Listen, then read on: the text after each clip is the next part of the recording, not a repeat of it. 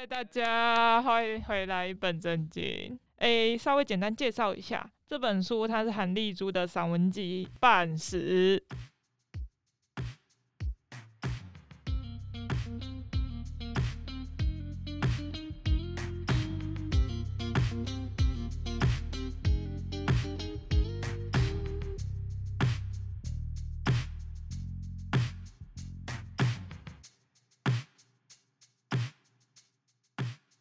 他说，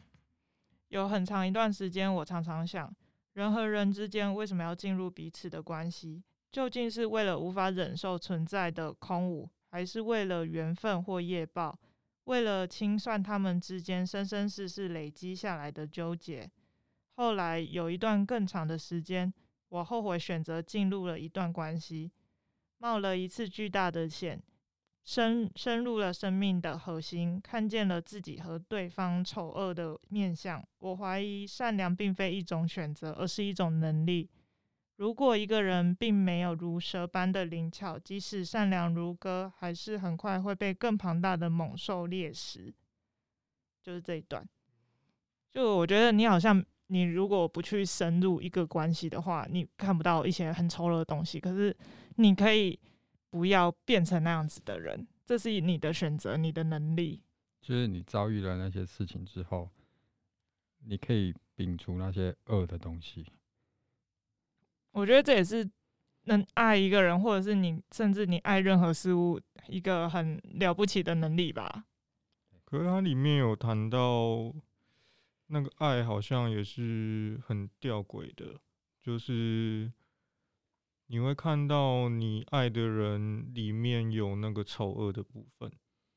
然后把那个丑恶的部分也接受，似乎也是也是一个很奇妙的事吧。就他里面有谈到，就是他男朋友以前对于动物的虐待，嗯，因为我自己会比较关注他里面。就是处在一个对我来说是生态女性主义者的角度，就是显示在她在描述动物，还有描述嗯描述对家、对母亲这些这些词的反抗或者是抗拒。都会让我觉得，嗯，他应该是一个，我会给他一个标签啊，就是觉得他应该是一个女性主义者这样子，嗯。不过我觉得当女性主义者这件事，就是他没有什么评价上的好与坏，就只是我觉得他的生活行为也许会被你这么归类，但是好像也没有什么不好的。对，但是你会觉得那个家还有那个母职，它同时是同时是归属也是枷锁，所以这就是我觉得这本书会有很多暧昧不清的概念，正就是因为它是在一个暴力和瘟疫蔓延的所谓的生死之间，或者是幽幽暗晦明之间的那种转折，所以在思考很多概念的时候，它会重新词语的意义会重新被抹消，然后再重新的思考。这个是我认为这本书念起来会有一点点难度的地方，是在于。嗯，它词语的意义在经过暴力的洗礼之后被暴力置换，然后置换之后又要怎么诞生出新的意义之间，它这本书里面有些部分还是有深刻的描绘。那这是我认为还蛮对我来说影响蛮大的思考。我觉得讲一个比较世俗一点的话。如果不这样子写的话，这本书其实它没有什么可读性啊。我觉得这就是文学素质的一种探讨吧。就是呃，如果他可以用很直白的文字去描述他自己的感受的话，其实就就是我们就是我们在看的那些脸书文章啊。所以我觉得这是为什么他们可以被化为资本的价值所在。嗯，可是我觉得对一个作家来说，他也不会，就是他也不会为写而写啊。对我来说，哎、欸，你又你又知道了，而且。欸、不好说、哦，就是在香港的情势之下，我觉得像我之前看博客来有人访问他，他就是说这个题材会不会成为下个十年或者是二十年香港频繁出现或者是共同的题材？但他自己也没有觉得。对这件事，他并不完全认同了。他不觉得书写会完全被这个事情限制住，但是这个东西它就是历史，它会长在每个书写者的文字里面，但是不一定每个人都会选择这样的题材。对啊，对，这是我觉得这是反正这就是大家的选择。嗯。嗯，因为像我们看韩立珠的作品，可能大家比较了解的是印刻出版社那种文学纯文学性质比较高的作品，嗯，像是李新代之类的。因为那未成出版社这两本，相当于我觉得是一种全新的写法，它也有也有一定的文学很高的文学度在，但也有一种纪实性的写法，所以可以看到它比较多的比较多直白感情的铺述啊，嗯，有点真，但是。在这个状况下，他似乎又不能太太真，就是我觉得就有点给我们在看一种，在这种大情况之下，再给我们看一种电影的感觉，就是我表现一个方式给大家看，那大家理解到什么程度是可能是大家自己的，讲直白点就是大家自己的事情，我们看到什么方面，看到什么程度，理解到哪里，就是或许这本书。是有这样子的成分存在，对，不是直接平铺直述的说，哦，我现在写香港怎么样，我现在是怎么样，我的生活非常的痛苦，比较就有一种比较朦胧的方式在这本书里面。嗯哼，嗯 嗯, 嗯。那我来讲一个，就是我在看鼹鼠下导读，他在写过去，然后现在跟未来好了，嗯、因为他觉得这本书是。在描述时间，在描述什么人与人之间什么各种千万关节还是什么的，对。但我我自己在看前面成瘾的部分，我会很喜欢，是因为他用奶奶和孙女这就这个事情，那这个写法或者是觉得它是个技法嘛，我觉得这个技法很吸引我的原因是因为。他操弄了时间，他不，他香港的事情是一个现在式，但是他把现在式写进了，你要说他把现在式写进了历史吗？还是写进了未来？还是写成什么样的程度？这个是我觉得非常有意思的事情。那一场集体失踪的奶奶。奶奶都失踪了，还会有孙女吗？还会有未来吗？那在这场暴力之下的集体的失踪，还有之后记忆者的遗忘，当这些事情发生了，香港还会有未来吗？但是这正是我觉得这本书厉害的地方是它几乎是以一个穿越到未来的方式，在书写一个奶奶对她的女、她的孙女在说这句话。但是你不要，但是不要忘记的是，它里面频繁的出现奶奶失踪了。那奶奶既然不存在，但是未来竟然会还是会出现有一个奶奶在对孙女说这些话。就尽管那个记忆被抹消，尽管那些抗争的集体失踪，但这件事情它已经被写进了未来。也就是它被写进了香港人未来的症状里面。这个是我觉得他写高烧、写肩颈酸痛这些症状不管怎么消失，还有他写那个城市边界的墓碑，这些东西不管怎么消失，它都会完全的浸在香港人的未来，会随时的在定期的像一种纪念日的方式在发作。这个是我觉得他操弄或者是他书写时间的技法非常让我觉得非常佩服的地方。所以我看成瘾的时候，我是觉得哇，现在作家真的是太有才华，对我来说啊。所以你如果没有看连署下的分析的话，你读得懂成瘾在公安会吗？我我还是有感觉，我是看完之后再对照那个严叔夏讲说为什么他这个是在书写时间，所以我我才感受到哦，原来这个东西还有其实很多啊很多东西，但是我也我也不想就是怎么讲，像还有他写空间，就是他的空间是桌子底下，然后书橱底以上都会折叠出那些沉默的青年的灵魂。这个是就是还有地铁里面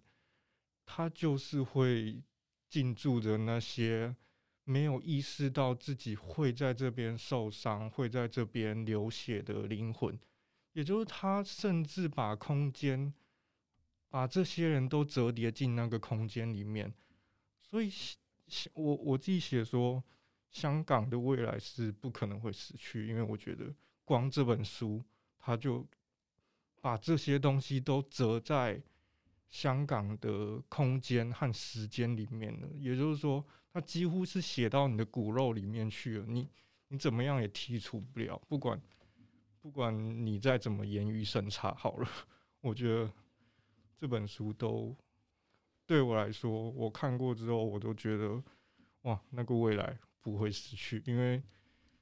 那个过去就已经过不去了，过去会变成一种高烧和肩颈酸痛在每个人的身上定期发作。你觉得这个香港可以被抹消吗？可以被可以被过去吗？这这是我认为这是我对他一个解释，就是说这是香港的精神分析学家的一个难题，因为这个创伤是几乎无法被无法被治愈的，它是历史上的一个很重大的创伤。所以就是严暑下的这个导读就是非常引人入胜的意思，而且你给他这本书的评价极高哎、欸，极高，对啊，整个下风。但我但我要说，就是进入到那个穴居时期，我就开始像你讲的昏睡，但是我的昏睡是真的有点昏睡。那因为这个，我觉得。我要硬给他解释也可以啊，就是我其实对于生活的琐碎的事情我不太看这种事情，因为我觉得不耐烦，但是这个不耐说实话正是台湾目前的现状。台湾目前我想大这算台湾病吧，大多数人在家里都一定会不耐烦啊，但是好像就是还是要忍住对，非死到临头台湾人是不会觉得有什么事发生的一种通病，而且是很容易紧张或焦虑，或觉得哦，因为因为台湾的资讯太多了，所以我们习惯从网络上 拿, 拿到那些资讯，所以 很, 很容易自己消化不了，然后就产生焦虑。我觉得这也是阅读的一个好处啦，大家自己筛选一下自己想要看什么东西啊。然后延伸阅读，嗨 ，Go， 就是《武汉封城日记》这本书，嗯，作者是郭晶。那郭晶本身是一位社工，跟韩丽珠很大的不同是，韩丽珠本身就是一位作家。那郭晶他是本身是在广州，本来在广州生活，那因为后来工作，在二零一九年十一月搬到武汉居住，结果二零二零年一月就发生了武汉封城的事件。大家应该都知道，那个时候武汉有几千万人口，几百万人口。瞬间往各地逃窜，所以可能会有后来的这一些事情的延伸。对，那《武汉封城日记》这本书比较不一样的方式是，它完全就是一天一天去写的，说他从封城第一天开始怎么样去写。那初期的心境可能就是不适应，没有什么就很大的抗拒，因为那个是直接一体两面的事情，我直接切断你对外的联系，对，你不能去哪个地方。那他其实这样一直写下去一直写下去之后，他发现商店很多关了，他一个礼拜只能出去几天，他再也看不到买花的大婶之类的事情。对，他开始从这些事情之中去找出一种新的生活模式，就是我在封城之中我要怎么样去克服那个恐惧感，那克服病毒不断的往我这里威胁来的那种感觉。欸，那我们应该要学习的方式是说，我们无时无刻都要知道，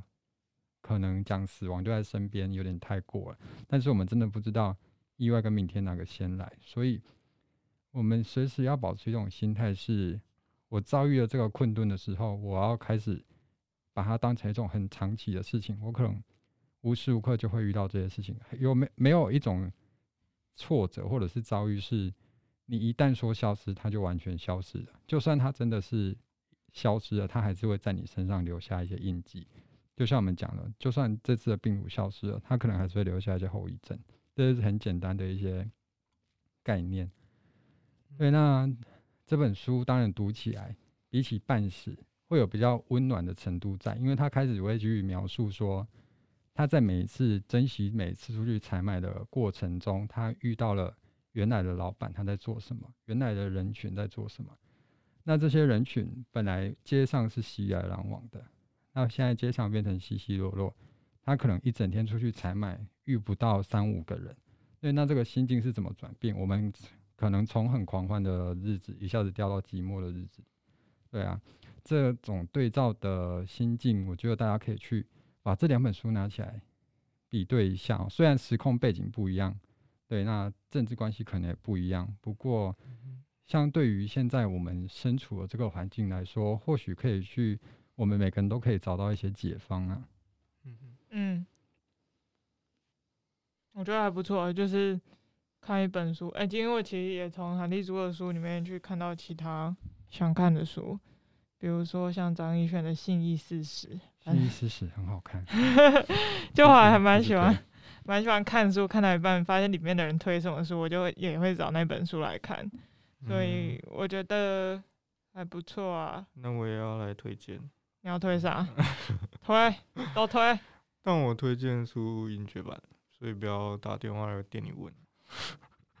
是什么书？我我想要推荐的是林耀德的《非常的日常》，我觉得，嗯，让我觉得可以对，就是就我自己的阅读啊，嗯，如果你要跟着我跟着严肃下的阅读的话，够了吧？这严肃下粉，你接下来十分钟可以不要再提到严肃下了吗？到结束为止。因为我我觉得从成瘾到穴居，我就把它区分成两个时间状态，一个时间是，呃，香港的抗争的时期，然后那个时期对我来说是日常的非常，也就是林耀德的小说里面的一一部分，然后另外一部分是呃疫情时期，然后那个疫情时期我把它归类为是非常的日常，所以我觉得，如果你对林耀德的这个短篇小说集有兴趣的话，因为我不确定他这个短篇小说集是他自己的概念，还是后来的主编再加进去的概念啊，所以我觉得可以对照着日常的非常，然后过渡到非常的日常，这个中间，然后去体会那个中间状态和所谓的呃黑日到半时的那种光影转变的那种，呃，那种变化来看啊，我觉得会有一个新鲜的体会。因为我觉得，如果说我的阅读是一个误读好了，我觉得从误读开始也没有不好，啊，也没有不好，因为阅读吧就是一种想象和延伸，是摸索吧，对啊，嗯。没有正确答案的解读法啦。Yeah, 所以我我的厨也不是也不是错，是这个意思吗？没有，这那个真的太多了，太多了。我们这边不能合理化这个除法。OK， 昨天在找资料，然后刚好看到一本书叫《政客权谋与小丑》，权谋政客与小丑，不知道时报出版的。对，那朱伟就跟我说这本书很好看，所以我就去翻了一下。那我当中看到一篇很有兴趣的，它的主标题叫“酸民当老大”，所以就有点。我要回应一下燕君刚的话，因为他刚提到的作品叫《非常即日常》嘛，是吗？非常的日常，非常的日常，对，很绕口。非常的日常，最最直白的我的想法就是，在我们日常生活中发现的非常不得了的事情，嗯，这种事情是不会间断的，所以我们要试着把这个非常纳入我们日常生活中的一部分，这应该是最直白的解解读。嗯、那昨天看这本书，这一篇酸民当老大的篇章里面，他还讲了说，嗯，应该说现在的资讯太过于发达，所以不管我们做什么事，然后怎么样的言论，一定都会有反方或者是对立方，可能一定会出来跟你对抗。那我们在发表这些言论或什么的时候，不单只是反对而已，这不单只是言论自由的伸张而已。他可能是在激起一些对立或者是仇恨，对，我的解读是这样。那在这种情况下，我觉得你要成为一个公众人物或者是一个顶尖的执政的人物的话，我觉得如果开始利用这种方式啊，像炒作或什么，让它变成了一个甚至可以去执政的人的话，这种时代我们并不是说这样的方式是邪道或什么，只是我们应该要去想想说，这一种情绪或者是某一种团体的情绪语言去塑造出来的一个东西，是不是真的值得我们去膜拜或者是信仰？对，那非常即日，非常的日常，我就想说，因为我们现在的生活其实相当紧绷啊。那其实台湾，撇除掉目前紧绷的疫情状态来说，其实就是个承平时代，那那个就是前人种的树啊，那我们在乘凉。其实台湾一定也经历过很多争取的岁月，才有现在这么好的时间。对，那刚好是否可以经由前年开始，去前年去年开始的送中运动，到现在的疫情状态，我们是不是可以开始去觉得说？我其实身处在一个很和平、很平安的地方，它可能不会对我们有立即的危险、嗯，但是我们开始要参与去讨论。就是我觉得人，如果你一旦不去关心，或者是你不是要你去发声、去高谈你的言论，你至少要开始去意会到，哎，这件事情已经逐渐在发生，我每个人都要去付出一些关心，嗯、我才可以让这个社会的氛围变得更加完善，而不是。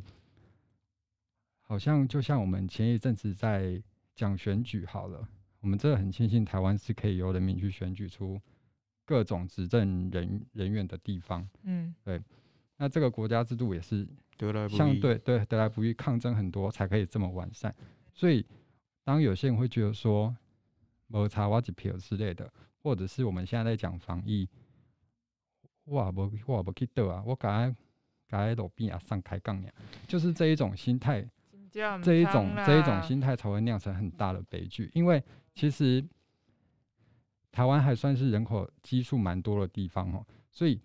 这种观念的一多，其实很容易造成毁灭式的悲剧啊。所以我们如果不要这么多的非常一直来侵袭我们的日常，我觉得我们就是要开始去关心这些事情。即便非常真的一直过来一直过来，太多种非常时非常要应对的东西。我们也可以比较有机会，比较有比较有方式去应对那些突如其来的东西。真的。那我想问一个问题。好，快。来来，就是你刚刚提到那个感情嘛，啊、那我想问，它里面有一个出轨的概念，你有看到吗？嗯、就是它应该在一三三。一三三吗？谢谢你，要明确页数。它里面他讲到他在念到那个萨古鲁的东西，然后他觉得，嗯，为什么不能出轨？是因为，嗯，每个性爱他都会将记忆传给另外一个人，嗯，所以如果如果你接收到太多他人的记忆，然后你就会失去完整的自己的记忆。嗯，嗯你怎么看？你觉得你怎么看这个事情？呃，我觉得对我来说，没有什么什么把记忆通往性行为，打炮就打炮，还在那边记忆通往性行为。那如果像他讲的，嗯、呃，比如说执法者或者是另外一个人强制将记忆输入你的身体，我觉得其实。如果这个这一句话的话，我是认同，嗯、就是你当你获得了太多别人的记忆的话，你会破坏自身完整性这件事情。就是，嗯，我觉得人跟动物不太一样的地方是我们是知道自己，我们有能力去表达我们自己的想法，然后这些语言是我们可以互相能够通的。可是动物的话做不到这件事，是因为他们有他们自己各自的习性，那他们没有一个统一的语言在做这件事情。所以当你获得太多别人的东西的时候，你有你就丧失了你可以表达这些东西、这些你体内讯息的权利了，因为你找你辨别不出哪些是你原本的东西，哪些是别人的。所以姑且不论性不性爱这件事，我真的觉得跟他没什么瞎扯屁蛋啦。反正就你纯粹想打炮你就说啊。那可是我觉得，如果在于就是强加自己，嗯、呃，你刚刚是说将记将自己的记忆强制的传到另外一个人身上，嗯，嗯，这件事情我是觉得是蛮可怕的啊。嗯，因为他把这件事情就譬喻成执法者，嗯。如果你像你刚刚说的，人不同于动物，是因为人有共同的语言，嗯、但你会发现，他这里面也在找和执法者共同的语言。看来好，香港似乎是分裂成两个群人嘛。嗯，然后你似乎觉得这些人好像他就是所谓的邪恶的反常性。就是你，你要怎么去理解这些人？他是在做一个反常的公务员的工作，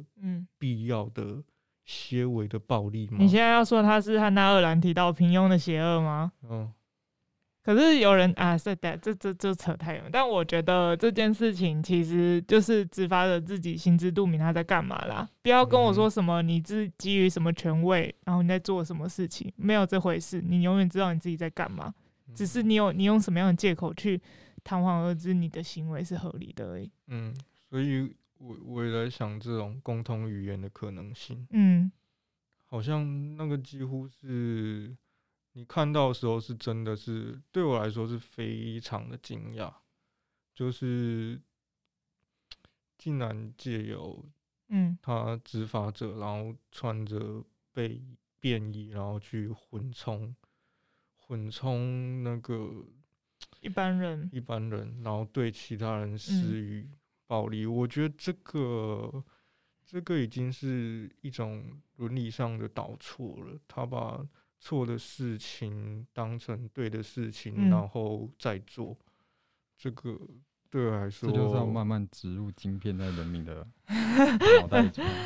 让他们去接受这种事情。所以我觉得这才这。就是韩立珠里面会有谈到某些强暴的事件，嗯，这个我对我来说，我觉得这个譬喻并没有相去太远，嗯、我觉得还蛮贴近的，嗯。啊，从出轨谈到强暴，还有什么要谈的？啊，有一个也很有趣啊。啊，等下这这这一点我觉得蛮有趣的是，嗯、我觉得他因为以一个女性的视角，可以很。自然的去谈论关于强暴这些事情是不会被超意的，因为因为如果是男性，我觉得或多或少他会有很多可以被说话的空间，就是哎、欸，你为什么是要用这种方式？你是不是对女生有什么样子的什么？就是很多鬼话可以去瞎扯淡，所以我觉得，呃，某方面来说，这也是一种还蛮可悲的幸运啦。就是因为是身为女性，可是也可以大以这样的主题去做书写，即便她可能一开始在创作的时候没有这样子的想法。嗯，好，可以继续了。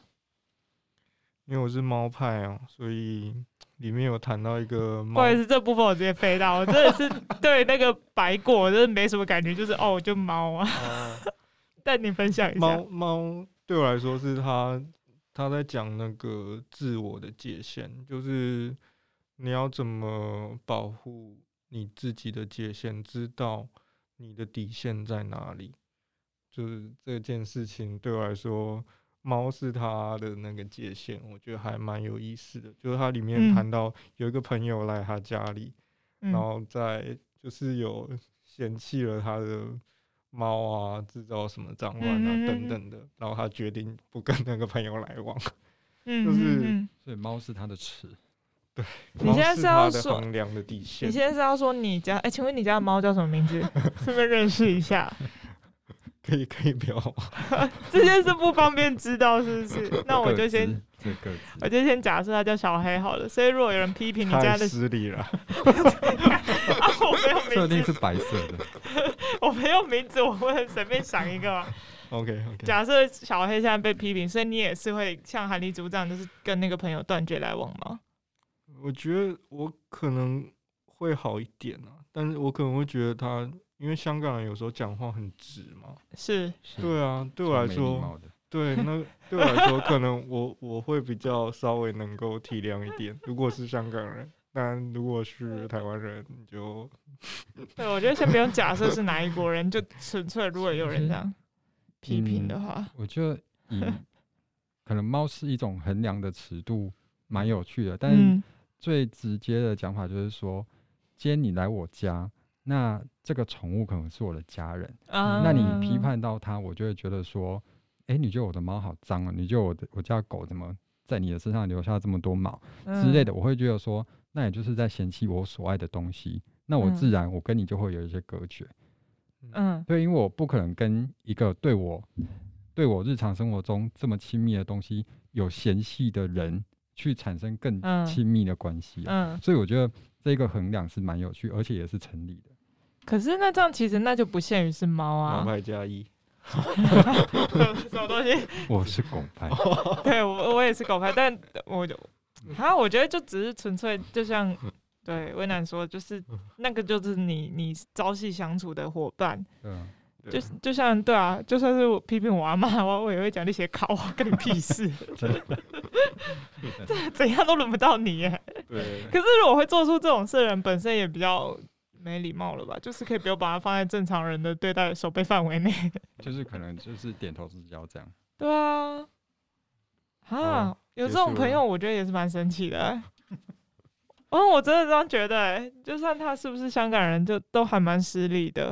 嗯哼，可能有些人他会觉得跟你很好啊，然后他可以，